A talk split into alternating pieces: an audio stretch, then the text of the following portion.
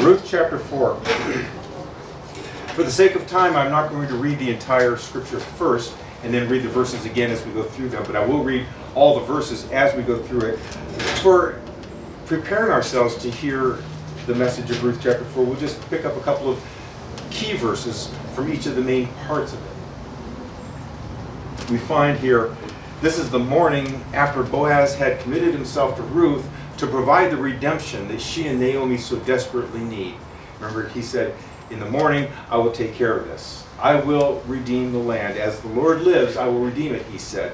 At the end of chapter 3, Naomi said, The man will not rest until the matter is settled. And here we come to the matter being settled by Boaz. In verse 4, and again I said I'm just going to pick up a couple of verses to get you the context of what's happening here, and then we'll read it verse by verse as we go through. In verse 4, he says to the Redeemer ahead of him, I thought I would tell you of it and say, Buy it, meaning the land, buy it in the presence of those sitting here and in the presence of the elders of my people. If you will redeem it, redeem it. But if not, tell me, that I may know, for there is no one beside you to redeem it, and I come after you. Later on, when he calls upon the witnesses to certify the transaction that took place, which we'll come to in the preaching, they say, he says, You are witnesses this day that he has sold this land to me. And they say, We are witnesses. And as the redemption comes to fruition towards the end of the book, we will find that Boaz does indeed marry Ruth. I've given away the end of the story. And that she has children by Boaz. They have Obed, Obed the father of Jesse, Jesse the father of King David. This book that we been written to those who needed then to know where their king David had come from. And so this is a story of redemption. This is Boaz keeping his word to Ruth and by proxy to Naomi, but just as importantly to Naomi. This is a story of redemption. This is a story of how God's people are to, because of redemption that they have experienced from God Himself, be themselves redemptive. This history is to you and to me and to the entire church of God in Christ Jesus to be a redemptive people. It's about redemption here. So, Ruth chapter 4. As we think about this, I wove together just a few very short parables to set our minds on the scripture that we have before us. Think of a young woman, a young woman destitute after her husband's misadventures, his death. As things had deteriorated, they had been forced to sell more and more of their possessions to get by, and she has one last item of any value at all a family heirloom. Let's call it a pearl necklace. A piece of jewelry, whatever you want to put in your mind. The last thing she has of any value, so she brings it where? To a pawn shop. And gets some fraction of the value in return for which she gets a ticket. A ticket of redemption. A ticket that corresponds to that piece of merchandise that she has first rights to buy back. She desperately wants it back. Of course, she has no money with which to redeem it from the pawn shop.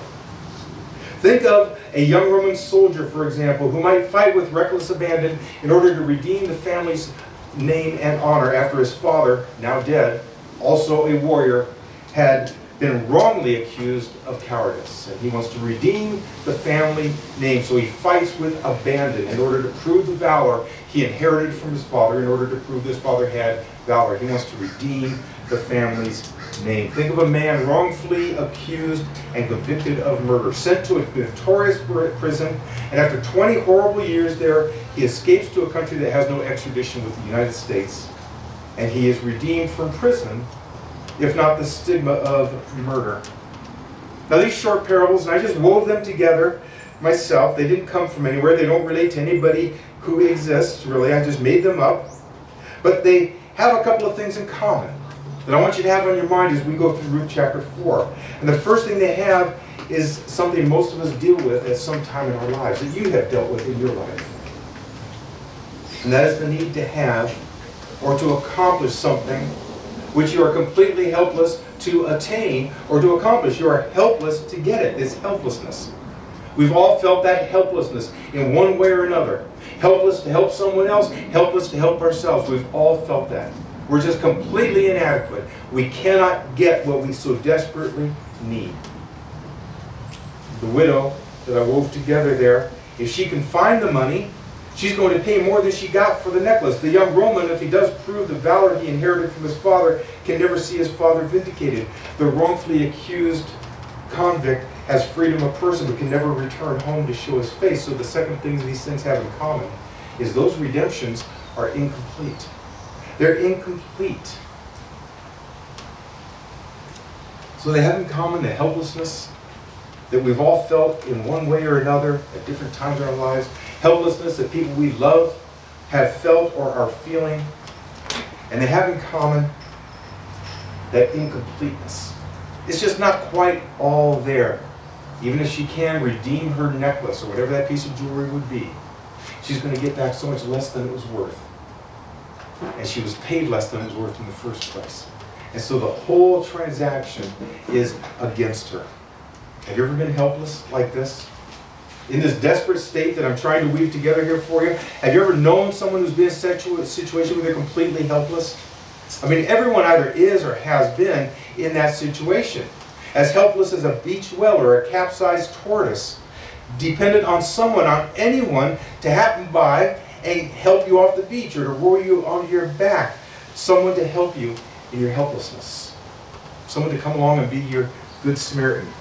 And what we speak of here is redemption. Redemption, God's merciful action whereby helpless sinners are given what they most need. Redemption is what Ruth has been about from the beginning. We're in chapter 4, it's the last chapter. Chapters 1 through 3 have been sort of standing on their tiptoes, longing to know how Ruth and Naomi's dilemma is ever going to resolve. What was their problem? Well, most recently, their problem was food. Something so simple, so basic as food. And God managed their food. God provided that through worthy Boaz. Now, the harvest season, as we mentioned last week, is about to come to an end. And with the end of the harvest season, the chance to glean. And when the gleaning goes, their food goes with it. If they came to Judah empty and desperate, remembering Naomi changed her name to Mara to bitterness because she went there full to Moab and she says she returned empty. The Lord's taken everything from her. If they came back to Judah empty, now they are completely helpless completely helpless. As hard as Ruth was willing to work for her and for her mother in law's needs, there will soon be no more to be done by even the most industrious. They are, in a word, helpless. And this is what redemption is about God's merciful act towards helpless sinners. You often hear that God helps those who help themselves. Have you heard that little proverbial saying? Is my excuse for going ahead my own direction because you know what? If I help myself, God's going to help me because God helps those who help themselves. Have you heard that? Well, it's not true. It's not true at all. God helps the helpless. At least He helps those who admit that they are helpless. He helps them how? By means of redemption. Redemption is a gift of God's grace and is the means by which He saves helpless sinners. We need to speak about and think about redemption and this helpless state that Naomi and Ruth were in. The helpless state that, for example, Israel was in when God redeemed them from Egypt. They were helpless against the Egyptians when God redeemed them. When they entered the land, they were given laws about how they were to imitate the Lord by being redeemers themselves. Just as the Apostle Paul tells us in the name of Christ. Therefore, as dearly beloved children, be kind to one another, tender-hearted, forgiving one another as God in Christ forgave you. In other words, being redemptive in your behavior towards everyone because you yourself been redeemed, not just you. This came from old times. Israel was told to be redemptive because of the redemption which they had known through God. They were to redeem their kinsmen who had sold themselves into servanthood. They were to redeem land that had been sold outside of its original plan. Redemption, this mighty work of God whereby He does for sinners, He does for you what they and what you cannot do for yourself. Redemption translates a person from one state to another. If our widow could redeem her necklace, she would translate it from belonging to the shop to belonging back to herself. This is redemption. A merciful act of God to you, the helpless sinner. The mercy he expects you, the helpless sinner who is helped by his redemption, to be towards others. The redeemed of the Lord must act and live redemptively in imitation of him who redeemed you, which is the Lord Jesus Christ. This is what Ruth has been about. If Ruth 4 is the climax, and it is, of this great story, this wonderful piece of literature and history, this is the climax redemption. And this is the burden for you, the Christian, to be redemptive, because the redemptive, because of the redemption that God worked in your behalf when you, like Naomi, like Ruth, were completely helpless. Redemptive people are on the lookout for the helpless. They're on the lookout for the helpless. You yourselves were once helpless. You've been in that situation so many times, mostly helpless to save yourself. And we'll come to the cross as we go through the message. You yourselves were helpless, and the Bible says, You therefore be helpful to the helpless. Be redemptive. Redemptive people are on the lookout for the helpless. Now, verse 1 of Ruth 4. Now Boaz had gone up to the gate and sat down there. And behold, the Redeemer, of whom Boaz had spoken, came by. So Boaz said, Turn aside, friend, sit down here. And he turned and sat, turned aside and sat down. And he took ten men of the elders of the city and said, Sit down there. So they sat down. Now the gate is the place in those ancient cities where important transactions occurred where judgments were made, where cases were heard. Uh, it was like Lot when he was in Sodom and he sat as a judge in the gate. It's the important place. And as we have here, this nearer Redeemer. Remember, boy, I said there's a Redeemer nearer than me. This nearer Redeemer comes by and comes by right on time.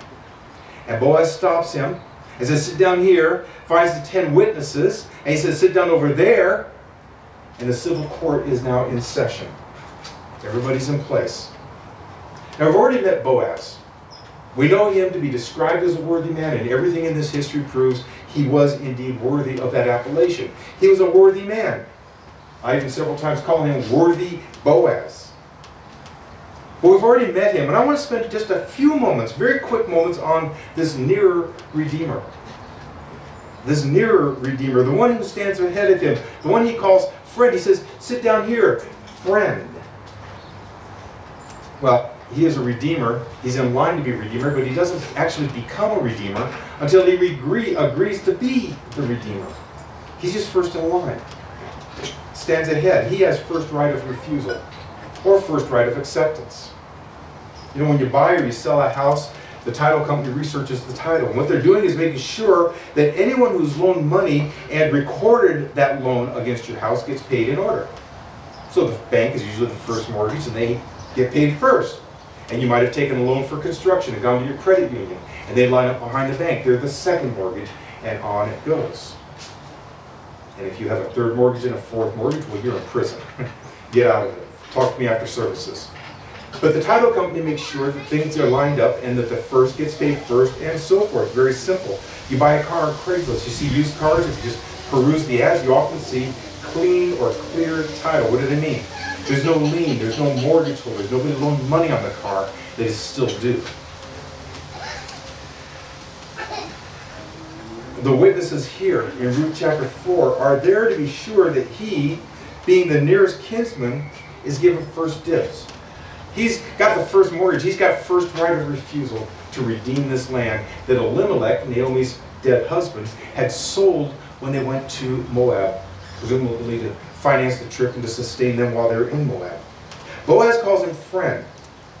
He calls him friend, and there's two Hebrew words behind it. I'm not going to tell you what they are, but it means, the first word means a certain man. And the second one means a certain man or just someone. So a certain man, like Jesus in his parables, a certain man came, was going on his way to Jericho or whatever. A certain man had a barn full of goods, that sort of thing. He's a, a certain man, he's just a someone. The NET Bible calls him John Doe. Now, I've read one translator, and I'm going to pick up on his name and use it throughout. He calls him Mr. So and so. Mr. So and so. We'll come back to this later. But this friend, he's called in the Hebrew simply a certain guy, just a someone. In verse 3, then he said to the Redeemer, he said to Mr. So and so, Naomi, who has come back from the country of Moab, Moab, excuse me, is selling the parcel of land that belonged to her relative Elimelech. So what's happening here? Well, Deuteronomy chapter 25 requires the kinsman to be a husband to a widow. And then Leviticus, excuse me, that's Deuteronomy 5. Leviticus 25 then requires him to redeem the land. For the sake of what? I mean, ex exactly what? What, what, is, what is going on here? Other than I flipped too many pages. I'm so sorry.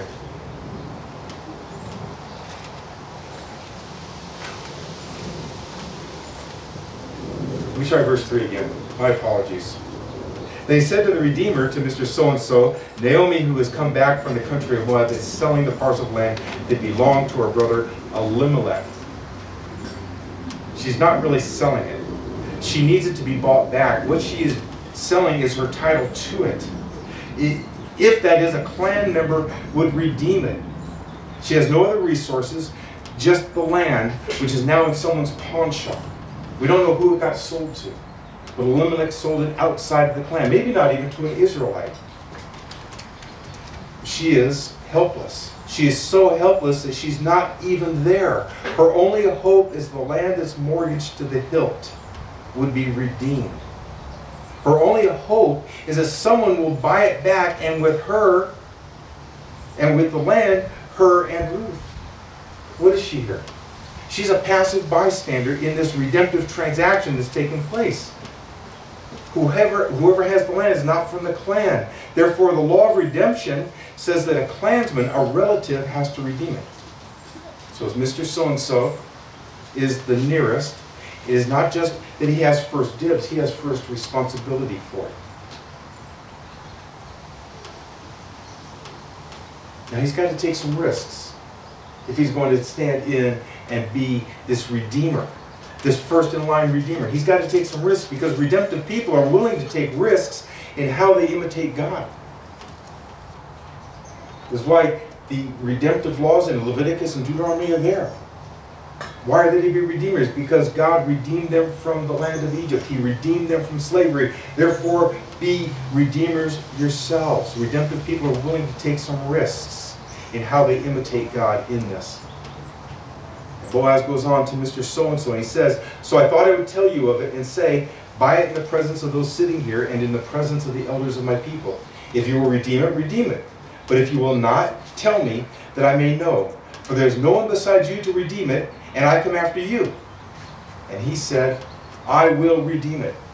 I will take upon myself the duty that God gives the kinsman, the nearer redeemer to buy the land back, to keep in the clan. I will take upon myself the duties that come with the land. I will buy it. I will redeem it. Now we know from the previous chapter that Boaz wants to be the redeemer. He wants the land. He wants Ruth to be his bride. He wants to care for Naomi, but Mr. So-and-so, who's got first right of refusal, he says, I will. I will. But there is a glitch here. And the glitch comes up right away. This doesn't go along very smoothly. Then Boaz said, verse 5, The day you buy the field from the hand of Naomi, you also acquire Ruth the Moabite, the widow of the dead, in order to perpetuate the name of the dead in his inheritance. And you see, redemption has a cost. Redemption doesn't come free and easy, does it? You, you've got to put something at risk in order to be a redeemer. It cost God something to redeem Israel from Egypt. I mean, he takes no death, no pleasure in the death of the wicked, says the prophet Ezekiel. Redeeming land and restoring it to the right clan costs something. It would cost the money to buy the rights. It would cost money in caring for the widow. And it would cost him sharing his own son's inheritances. So Boaz tells him that, okay, you said you will, but the day you buy the field from the hand of Naomi, she surrendered her right. You're going to buy it from the pawn shop that she delivered it to, really. That's really what's happening there. You acquire some other things along with it. Not just Naomi, but Ruth the Moabite. You know, some people think Boaz was leading Mr. So-and-so down a path, sort of being manipulative, manipulative. I don't think so. Boaz was a worthy man. He was a man of integrity. He's giving full disclosure. Boaz wasn't going to have him come back and complain that when he went to check out his new purchase, he found he was stuck with a couple of widows. Hey, worthy Boaz, why didn't you tell me about that when I said I will redeem it? So Boaz is giving him full disclosure. You know, way back in the day, and it might even happen today. But you know there's no trick that people use when they sold a car? If the differential was going bad, you know what a differential is? You see between the rear tires on a pickup truck, that round thing between the, the wheels? Well, there's a gear in there, a very important gear, because it differentiates this motion, so your wheels take this motion. It's a differential. Very important, very large gear in there. And if it was going bad because the people never gave it oil, never changed it, never cleaned it, you know what they would do? They'd fill it with sawdust. So sawdust would mix with the oil and keep the sound muffled so you wouldn't know. Our dad was once going to buy a used car. My brother quickly dove under it, and that's sure enough, he found that sliver of sawdust coming out the, where the gasket is. Well, gaskets weren't as good then as they are now. We saw the sawdust coming out just a little bit. Said, okay, we ran away. Well, Boaz is not going to have Mr. So-and-so come back and say, you sold me a car with a differential and you filled it with sawdust in order to hide the problems. So Boaz, as a man of integrity, as a worthy man, makes sure it's full disclosure. See, redemption is not easy. Redemption does not come cheap. It requires commitment. It requires faith. It requires commitment of time. It requires resources that are God's. Faith that God will work, will honor the work of your hands.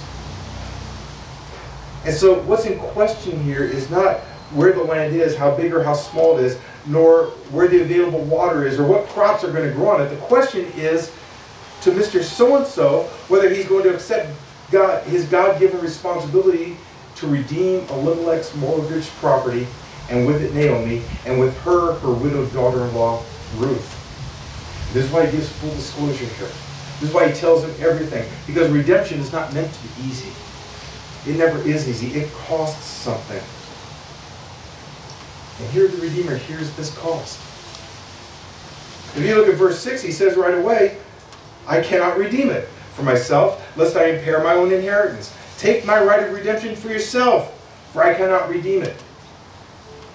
It's like a car with a leaking differential gasket. I know it's full of sawdust. I've got these widows coming with it. No, I, I can't take the risk. So Mr. So-and-so, also known as I will, it all sounded so good. He's going to redeem the land. He's going to increase his holdings. He stands with his chest puffed out. He said, I will. I'm going to do it. His chest is puffed out. And all the town of Bethlehem is giving him laud and honor. The Pharisee praying on the street to be seen by men, Ananias and Sapphira, generous only so long as the cheers are still being heard. So what is happening here? Well, Deuteronomy requires the kinsman to be a husband to the widow. Leviticus 25 requires him to redeem the land. For the sake of what? Exactly what? Why does he renege? Well, he reneges for the money. For fear of losing too much of, or gaining too little. For fear that any sons he had with Ruth, who would come as a result of his levirate duty, would take from his sons what they already had coming. This practically defines what Jesus meant when he spoke of filthy mammon. Nothing wrong with money itself. It's the love of money that is the root of all evil. When this man hears what it's going to take to be a redeemer to helpless Naomi and helpless Ruth, well, the risk is too much. It's only a risk that's projected. It's only a probable risk. It's only something that he's going to have to consider, but he doesn't know how it's all going to turn out. He's just saying, I'm not even going to take the risk. He's projecting into tomorrow. Again, we think of what Jesus says about why do you worry about tomorrow? Tomorrow has enough trouble for itself. This man looks at the dollars and cents. He put together a spreadsheet. He's saying, okay, here's all the pluses, here's all the minuses. The pluses outweigh the minuses. I'll take a chance. But he goes the other way. He says, no, I'm seeing a lot of minuses here, and I'm not going to take a chance, even at the risk of disobeying God Himself. Even at the risk of not being redemptive as God requires. You see, redemption carries a cost. There's a price. It does not come easy. The price of redemption is what we call ransom. It's not a word we find in the book of Ruth. But redemption itself needs to be transacted. It's sort of hanging out here, waiting. God says, redemption is how I help the helpless. But to enter into that requires the payment of the price. The redemptive price is called the ransom.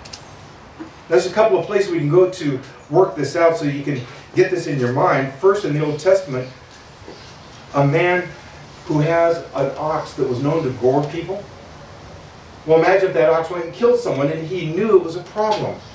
It's like the attractive nuisance. If you knew that your pool was a danger to children in the neighborhood and you didn't put a fence around it or do something to protect them from this attractive nuisance, well, you're responsible.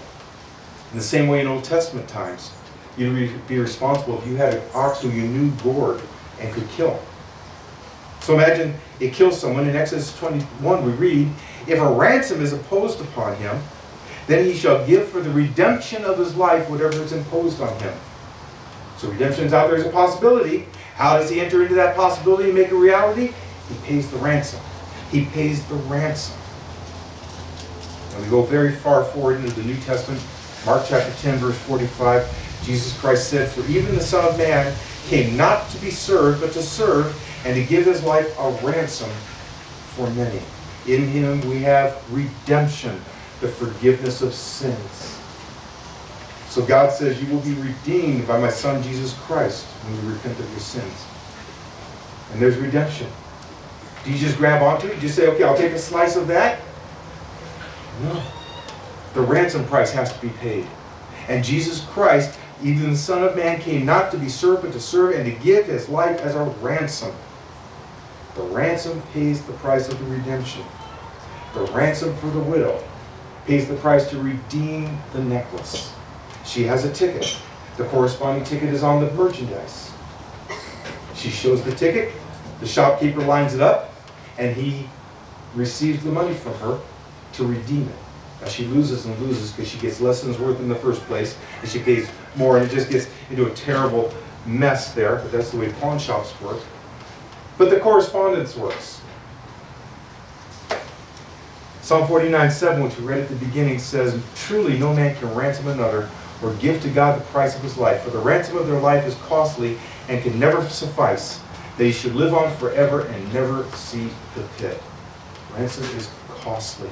Redemption costs something. This man, this Mr. So and so, needs to take risks. We can stop and ask ourselves right now if I'm to behave redemptively because of the redemption I know in Jesus Christ, who redeemed me when I too was helpless, not even there when the transaction took place,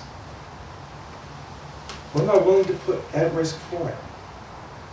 What am I willing to put at risk in order to obey the Lord God, in order to be like Jesus Christ, who tells us everywhere in the New Testament to behave redemptively? Because of the forgiveness you have in Christ Jesus, to be forgiving to others? You know, something you and I can't do. We forget those helpless times that we had ourselves so quickly. We look at someone else and see a Naomi and a Ruth and say, well, they cooked their goose, let them have it for dinner. Boy, they got themselves into that mess. And whoa, wouldn't that be just grand if God treated me that way? And so well, here's redemption. Jesus Christ has paid the ransom price. Your sins can be forgiven, but you know, you sinned on your own. You got yourself into that mess. Why should I help you, even though you're helpless? Well, because God is merciful. According to his mercy, he saved us. Not by works of righteousness which we have done, but according to his mercy. It's Mr. So-and-so in Ruth 4, looking at helpless Naomi and Ruth, who, now that the gleaning season is over, haven't a penny to buy any food with. He looks at his duty as the levirate, as the close redeemer who should really marry Naomi and take over his brothers or his clan's members, his close relatives' duties with her. He looks at Deuteronomy, excuse me, Leviticus, and his duty to redeem the land and keep it in the clan. And says, no, too much risk, too much bother, too much trouble. They got themselves into this problem. Let them get out of it themselves. I'm not the guy, even though God says you are the guy. Is disgraceful. It's disgraceful behavior. It's disgraceful behavior that we can only ourselves avoid. How?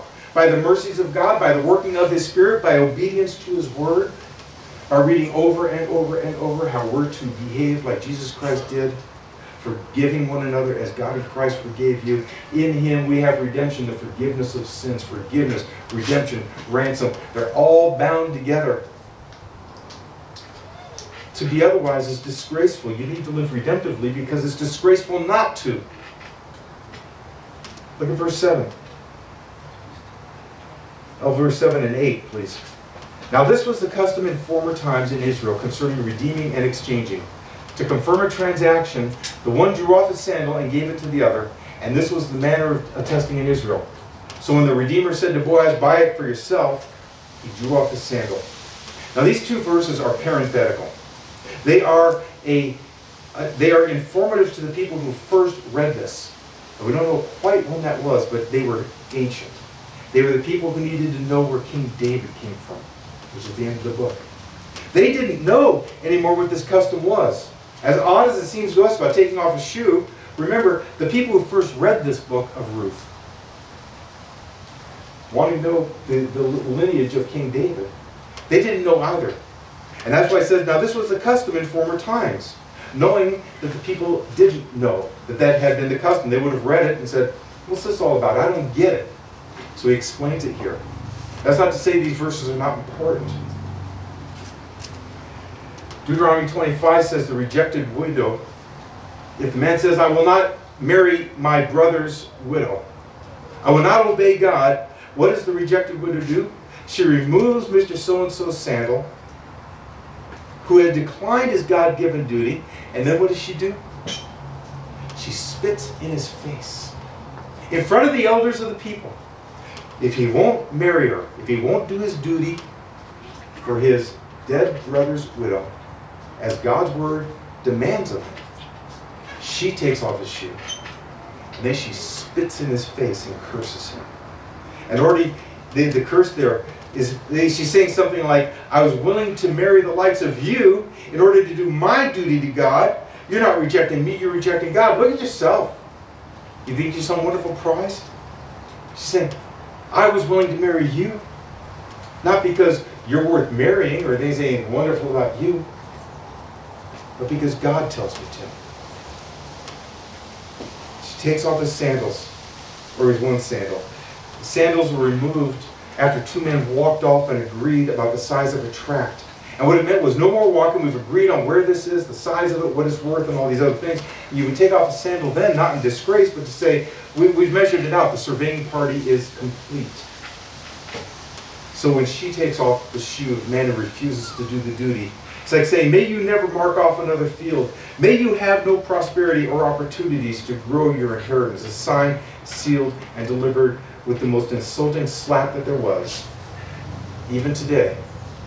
Can you imagine if somebody went up and said, You discussed this so bad, I can't even express it. They did that great, you know, thing that people do when it comes up and they hurt and your face. How insulting is that to us even today? All these thousands of years later man who refuses his duty is a rebel, so anchored in his own needs that he can't see others, so material in his outlook that he can't put at risk his financial well being, even if it means disobeying God.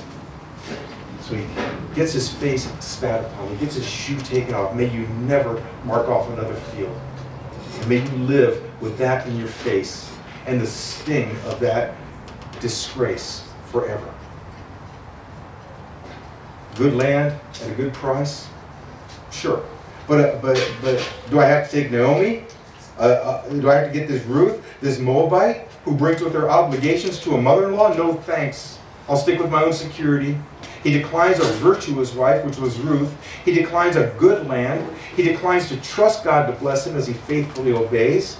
As beautiful as the picture is of a redeemer, one who comes and helps the helpless, God with a mighty arm and with signs and wonders redeems his people out of Egypt because of his mercy. As beautiful as that picture is, this picture of the man who won't do his duty is equally ugly and disgraceful. And when I thought of the man having his face spat upon, because that doesn't happen to Mr. So and so here with Boaz in Ruth 4. We're going back before that, but all these laws are interrelated to this, uh, this situation. I thought of our Lord Jesus Christ. I thought of our Lord Jesus Christ, who came as the ultimate Redeemer, who came to redeem Israel from all his iniquities, as it says at the end of the song, whose name is Jesus because, as it says in Matthew, he will save his people from their sins, who lived a perfect life and followed God at every step. How did they treat him? They treated him as if he was Mr. So and so, as if he was the one who said, I will, and when the going got rough, he said, Well, I'm done with this. I won't anymore. They treated him as if he was that one. Was he ever?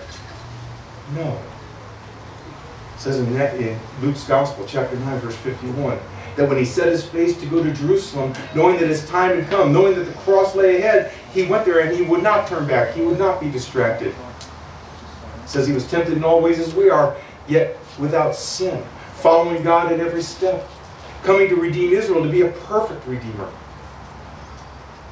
And yet treated as though he was the worst of all who reneged on, on what he said he would do. His face spat upon.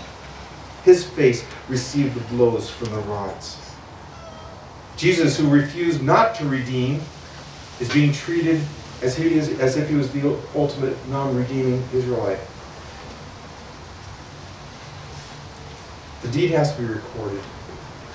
You know, just like at home, Orient Homes, what does the title company look for? They go to county records, and there they find all the mortgages that have been lined up on this piece of property. And that's how they're able to tell the buyer or the seller who needs to be paid off. It has to be recorded somewhere. These things have to be paid off in order. And this is verse 9. Then Boaz said to the elders and all the people, You are witnesses this day that I bought, the hand, bought from the hand of Naomi all that belonged to Elimelech and all that belonged to Chilion and Mahlon. Also Ruth Moabite, the widow of Mahlon, I have bought to be my wife, to perpetuate the name of the dead in his inheritance, that the name of the dead may not be cut off from among his brothers and from the gate of his native place. You are witnesses this day. Now don't worry about him buying Naomi or Ruth. Doesn't mean he bought them like they were chattel. He's saying he's taking the God given grace filled responsibility to take the land and all the duties that come with it, all the blessed duties. Where Mr. So and so said, I will, and he hears the price, said, Well, I can't. Boaz, who fully knows the price and had fully revealed it to the other man, full disclosure, he says he will. So they weren't purchased in that awful way that your mind might think. It comes with the land to take responsibility for those whose fate is attached to the land. So that's what's happening here. But he says he bought it from Naomi. She surrendered her rights to it. We've already discussed that. But did you notice something about Naomi? She's not there. Naomi isn't even there. Neither was Ruth there. The old slave spiritual asks us, Were you there when they crucified my Lord? Were you there when they crucified my Lord? Were you there when he redeemed you from the pit? Were you there when he suffered on the cross? It's only by God's grace, Ephesians chapter 1, verse 4, only by his grace that you or anyone else derives any benefit from redemption. Blessed be the God of our Lord Jesus Christ, who chose us to be in him before the foundation of the world. Were you there when, they, when he redeemed you? Were you there when he chose you to be redeemed? Of course not.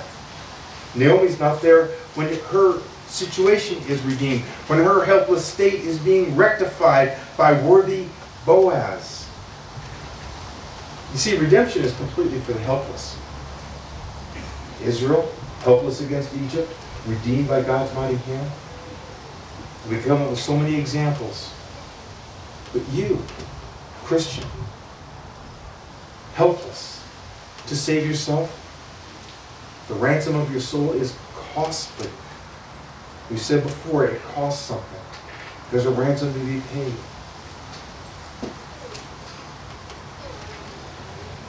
Naomi would know that she and the were redeemed because the ten witnesses would confirm it. I ask you, have you been redeemed? Do you know the Lord Jesus Christ? Have you repented of your sins? Have I faith in Him and repentance toward God? Known His forgiveness, His redemption? That He paid the ransom price to bring you out of this world, out of a life of sin, and into His glory? How did Naomi know? There are witnesses. I mean, she could very soon have heard from one of the witnesses' wives, hey, guess what my husband told me? Boaz redeemed you. You're going to be okay. Ruth is going to be okay. It all worked out. God was good. How do we know that? Well, there are witnesses. My husband was one of ten. He saw it signed, sealed, and delivered. Do you know that there are witnesses to your redemption? The Apostle Paul says in 1 Corinthians 15, that 500 people saw the Lord Jesus Christ after his suffering, after his resurrection. Do you know that the resurrection is corresponds to these witnesses? That they saw him alive, that God raised him up for our justification. That the resurrection of the Lord Jesus Christ confirms the redemption that he won. That the ransom price had been paid in full. Were you there when he crucified my Lord? You were not. Was Naomi there when she was redeemed? She was not. And yet she received the full benefit of that redemption. You by faith. We don't have a witness, one of the 500, to come and say, hey, I did see him myself with my own eyes. But we have those eyes in 1 Corinthians 15. The Apostle Paul says there are 500 witnesses who saw it. God gives you evidence like he gave Naomi and Ruth evidence. Gave that assurance. He knows how weak and how frail we can be. He knows how hard it is to believe something as magnificent as the ransom price being paid for your redemption. And so he assures it to you. He gives you witness by the historical veracity and proofs and documentation of Jesus Christ's resurrection from the dead after he suffered for your sins. Paid the ransom price so that you could be redeemed.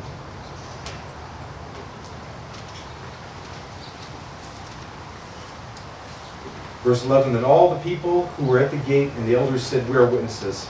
And may your house be like the house of Perez, whom Tamar bore to Judah, because of the offspring that the Lord will give you by this young woman. I had to force myself not to go back to Genesis chapter 38 and speak about Perez and Tamar and Judah. Because Tamar was a Canaanite who Judah met and gave to his son. And that son died because of his wickedness. And then he gave her to the second son. And that son died because of his wickedness. And then he said, Well, wait, I'll have another son. And when he's old enough, you can have him. And you, you can marry that one. And then he reneged, and she dressed like a prostitute, and she had a son through Judah, and that son's Perez. And boy, we could spend a lot of Sundays on that alone. What we need to do is just say that the reason this is here is because it's Genesis 49 when Jacob blesses Judah says the scepter shall not depart until him for whom it is meant comes, meaning Jesus Christ. This is so that the people who first read Ruth know that the line of Judah is consistent through to David, that he belongs to that prophecy. And we're going to have to leave it at that because, as I said, we'll never come out of it again. We would have to spend Sunday after Sunday on that. But they're blessed. There's a certification to the redemption that has been transacted. So Boaz took Ruth, and she became his wife, and he went into her, and the Lord gave her conception, and she bore a son. Then the women said to Naomi, Blessed be the Lord, who has not left you this day without a redeemer, and may his name be renowned in Israel. The redemption has a cost. Redemption requires us to commit ourselves to something or to someone. Redemption requires faith. But it is transformative. We don't know, we can't look at the scripture and say, well, God will fill you this way or that way when you obey Him by being redemptive towards others. But we can notice here that Naomi, who had said, Don't call me Naomi, which means pleasure in Yahweh, don't call me Naomi, call me Marah, for the Lord has made me bitter. And now, under the redemption that God has mercy effected through Boaz for her, well, she's Naomi again. And do you notice that she's given credit for the child who's born? Naomi has had a son. That's verse 17. A son has been born to Naomi. Think of the, the, the transformative power of God's redemption. I alluded to it before. Not by works of righteousness which we have done, not by your own effort. You weren't there when you were redeemed. You had nothing to do with the cross. If you had, you would have probably been with me with those who taunted him while he was there. If you had been there when he was on trial, you would have with me, maybe just to not be different and not to anger the authorities, help to spit in his face. Here is Naomi, whose name had been bitter. Back to Naomi. Being transformed. That son's been born to Naomi. She didn't have anything to do with it. And yet the blessings of redemption are so manifold and so varied. It is every good and perfect gift is from above, from the Father of lights, in whom there is no variation or shadow of turning. You can't promise what blessing you will receive when you obey God by being redemptive. But we can, on God's word, say you will be blessed. That God will be pleased. He shall be a restorer of life and a nourisher of your, of your old age. For your daughter-in-law who loves you, who is more to you than seven sons, has given birth to him. Then Naomi took the child and laid him on her lap and became his nurse. And the women of the, neighbor, women of the neighborhood came to him, gave him a name, saying, A son has been born to Naomi. A son has been born to bitter? No. She's transformed. She's new. She is now once again pleasure in Yahweh, born to Naomi. They named him Obed. He was the father of Jesse, the father of David. Naomi? No. According to scripture, he was born to Boaz and to Ruth. Naomi was Obed's grandmother. She was allowed to adopt him, even without having had any family in him, really. And you, Christian, are you of the clan of Elimelech? The tribe of Judah, the people of Israel? No, you're none of that. And neither am I. Yet Jesus is not ashamed to call you brethren. By the transformation by the faith you have in his sacrifice on your behalf, his ransom paid for your redemption. He's not ashamed to call you brethren. As Naomi goes from Marah, from bitterness back to Naomi, as she is now blessed as the mother of Obed, even though we know she wasn't, and the scripture makes clear she wasn't, and yet blessed by being given this appellation, this restoration that she has from having gone from helplessness her faith in God, God sending worthy Boaz. What a wonderful Savior we serve. What a wonderful God to send such a Savior as a Jesus Christ. Jesus Christ not ashamed to call you brethren by the redemption that he worked on your behalf when we weren't even there. The book ends with a genealogy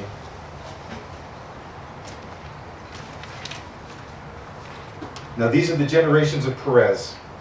Perez fathered Hezron, Hezron fathered Ram, Ram fathered Amminadab, Amminadab fathered Nahshon, and Nahshon fathered Salmon, Salmon fathered Boaz, Boaz, Boaz fathered Obed, Obed fathered Jesse, and Jesse fathered David.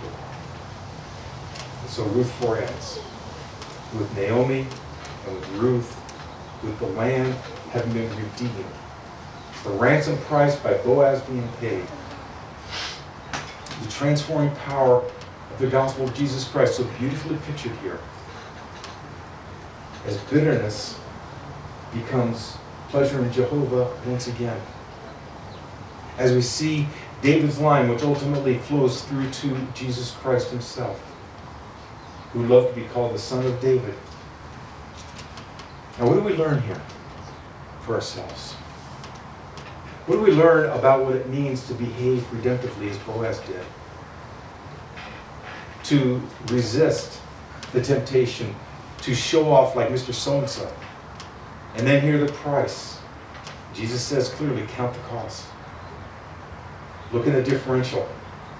Well, Jesus, God wouldn't send a used jalopy car with tricks in there to hide the problems. He tells you the cost. What is the cost for your redemption? Was Jesus Christ's life. It cost something. It cost God his Son. It cost Christ, the eternal Son of God, becoming flesh, entering into this sin trodden world and trotting along these paths with the rest of us. It cost him, Philippians 2, setting aside his glory and being like us. It cost Jesus Christ his life to pay the ransom for your life and for mine. He tells you, as the Old Testament saints were told, therefore be redemptive. Act redemptively. Look for the helpless. Be a helper to the helpless, as God is a helper to the widow and to the orphan. If God has woven you together with a strong faith, if you are graced with a steady, steady spirit, you can be redemptive. You can be that steady hand for the helpless. There are people who are in the midst of emergencies, like Naomi and Ruth were. They can be so bewildered that they lose their sight of God. Are you one who God has redeemed and in His grace given you that strong, steady spirit? What we call a prayer warrior. Brethren, this is what it means to be redemptive. To take that helpless one and put their eyes back on Christ Jesus our Lord. People are in the midst of such emergency, they can be so bewildered that they lose their vision. They forget where God is. You know the old Boy, Boy Scout adage when you're lost? You've heard this before from me. You stop. S means stop. T means think. O means observe. P means pray. Well, no, P means plan. We're going to call it pray. Help people stop. Bring them to prayer. Brethren, that's redemptive. You might be the kinsman who redeems them from their helplessness. You might be that brother or sister that Christ sends to help them back on track. You may be the one who's in need of being redeemed. I mean, redeemed as a believer, redeemed from the quagmire of your troubles. Naomi isn't there, but she had to call for help somehow. Only she could have started the process of redemption. Perhaps you're helpless from job loss. It's something that happens more and more. You feel helpless because of some kind of abandonment. A husband has left, a wife has gone astray, a friend has turned away from the Lord, or gone to eternity without him, and you're helpless to do anything about it. Naomi cried out in her helplessness. We don't know how she communicated this to Boaz through Ruth. There had to be other means of it. Cry out. Are you in the church? You're surrounded with brothers and sisters, the redeemed of the Lord, who will help redeem this situation through prayer, through helps. I will say, redemption does cost. The price is heavy. We need to compare what we have to put forth, what we need to have at risk when we join with Mr. So and so and say, I will. But then when we say, I will, let us be Boaz who does what we say, I will. What are we willing to put at risk? And oftentimes, we find our checkbooks are easier to open up than our day planners. Like, well, I've got more money than I have time, so here's a check. Well, checks, money often help out hugely. If Naomi and Ruth had just, uh, you know, some cash on hand, they could have gotten by for a few months. So I don't want to negate the money, the resources that God has given us in this way, but I would suggest that too often that's easier to do in our time than actually opening our door, setting an extra table, having to wash more dishes, spend more time getting to know someone, praying with them, doing the hard work of opening the scripture and finding God's redemptive answer to whatever situation they might be in. And then you look at the Naomi's of the world, and they might say, well, you know, they made their troubles. Let them find a way out of it. They did something silly. Uh, I didn't. I would have told them otherwise. So they're on their own. God's word demands something different, something better of us. His people then and now are to be redemptive, especially redemptive towards the helpless. The whole idea of redemption is a prophecy of Jesus Christ. Think of the redemption of the land. The land had been sold, it had been surrendered to someone to whom it didn't otherwise belong. Well, are of the flesh, Romans 7.14 says, sold under sin. The land was helpless to restore itself to its rightful owner. Someone had to step in and do that. You were born dead in trespass and sin. No more able to help yourself than a corpse is able to stand up and get dressed. Again, Mark 10 45, Jesus Christ, the ransom for many, redeeming the people to be his own. Do you see how redemption in Luke chapter 4, even going back to the Levitical law, the Deuteronomic law, prophesied of Jesus Christ, prophesied of your helplessness, prophesied of how you need to come only in faith and trust in God that Jesus Christ indeed paid the ransom. So that he's the one who had that ticket and walked into the pawn shop. And there on display is all the jewelry, except it's not jewelry, it's you and me. The ones God gave to him before the foundation of the world. And he redeemed us all. It says in John chapter 10, All who the Father has given me will surely come to me, and I will by no means cast them out. I am the good shepherd. The good shepherd gives his life for the sheep, as Christ Jesus did. Even as we were helpless, helpless to save ourselves, not even there when our redemption was transacted. Even there before then, before the foundation of the world, when our redemption was determined.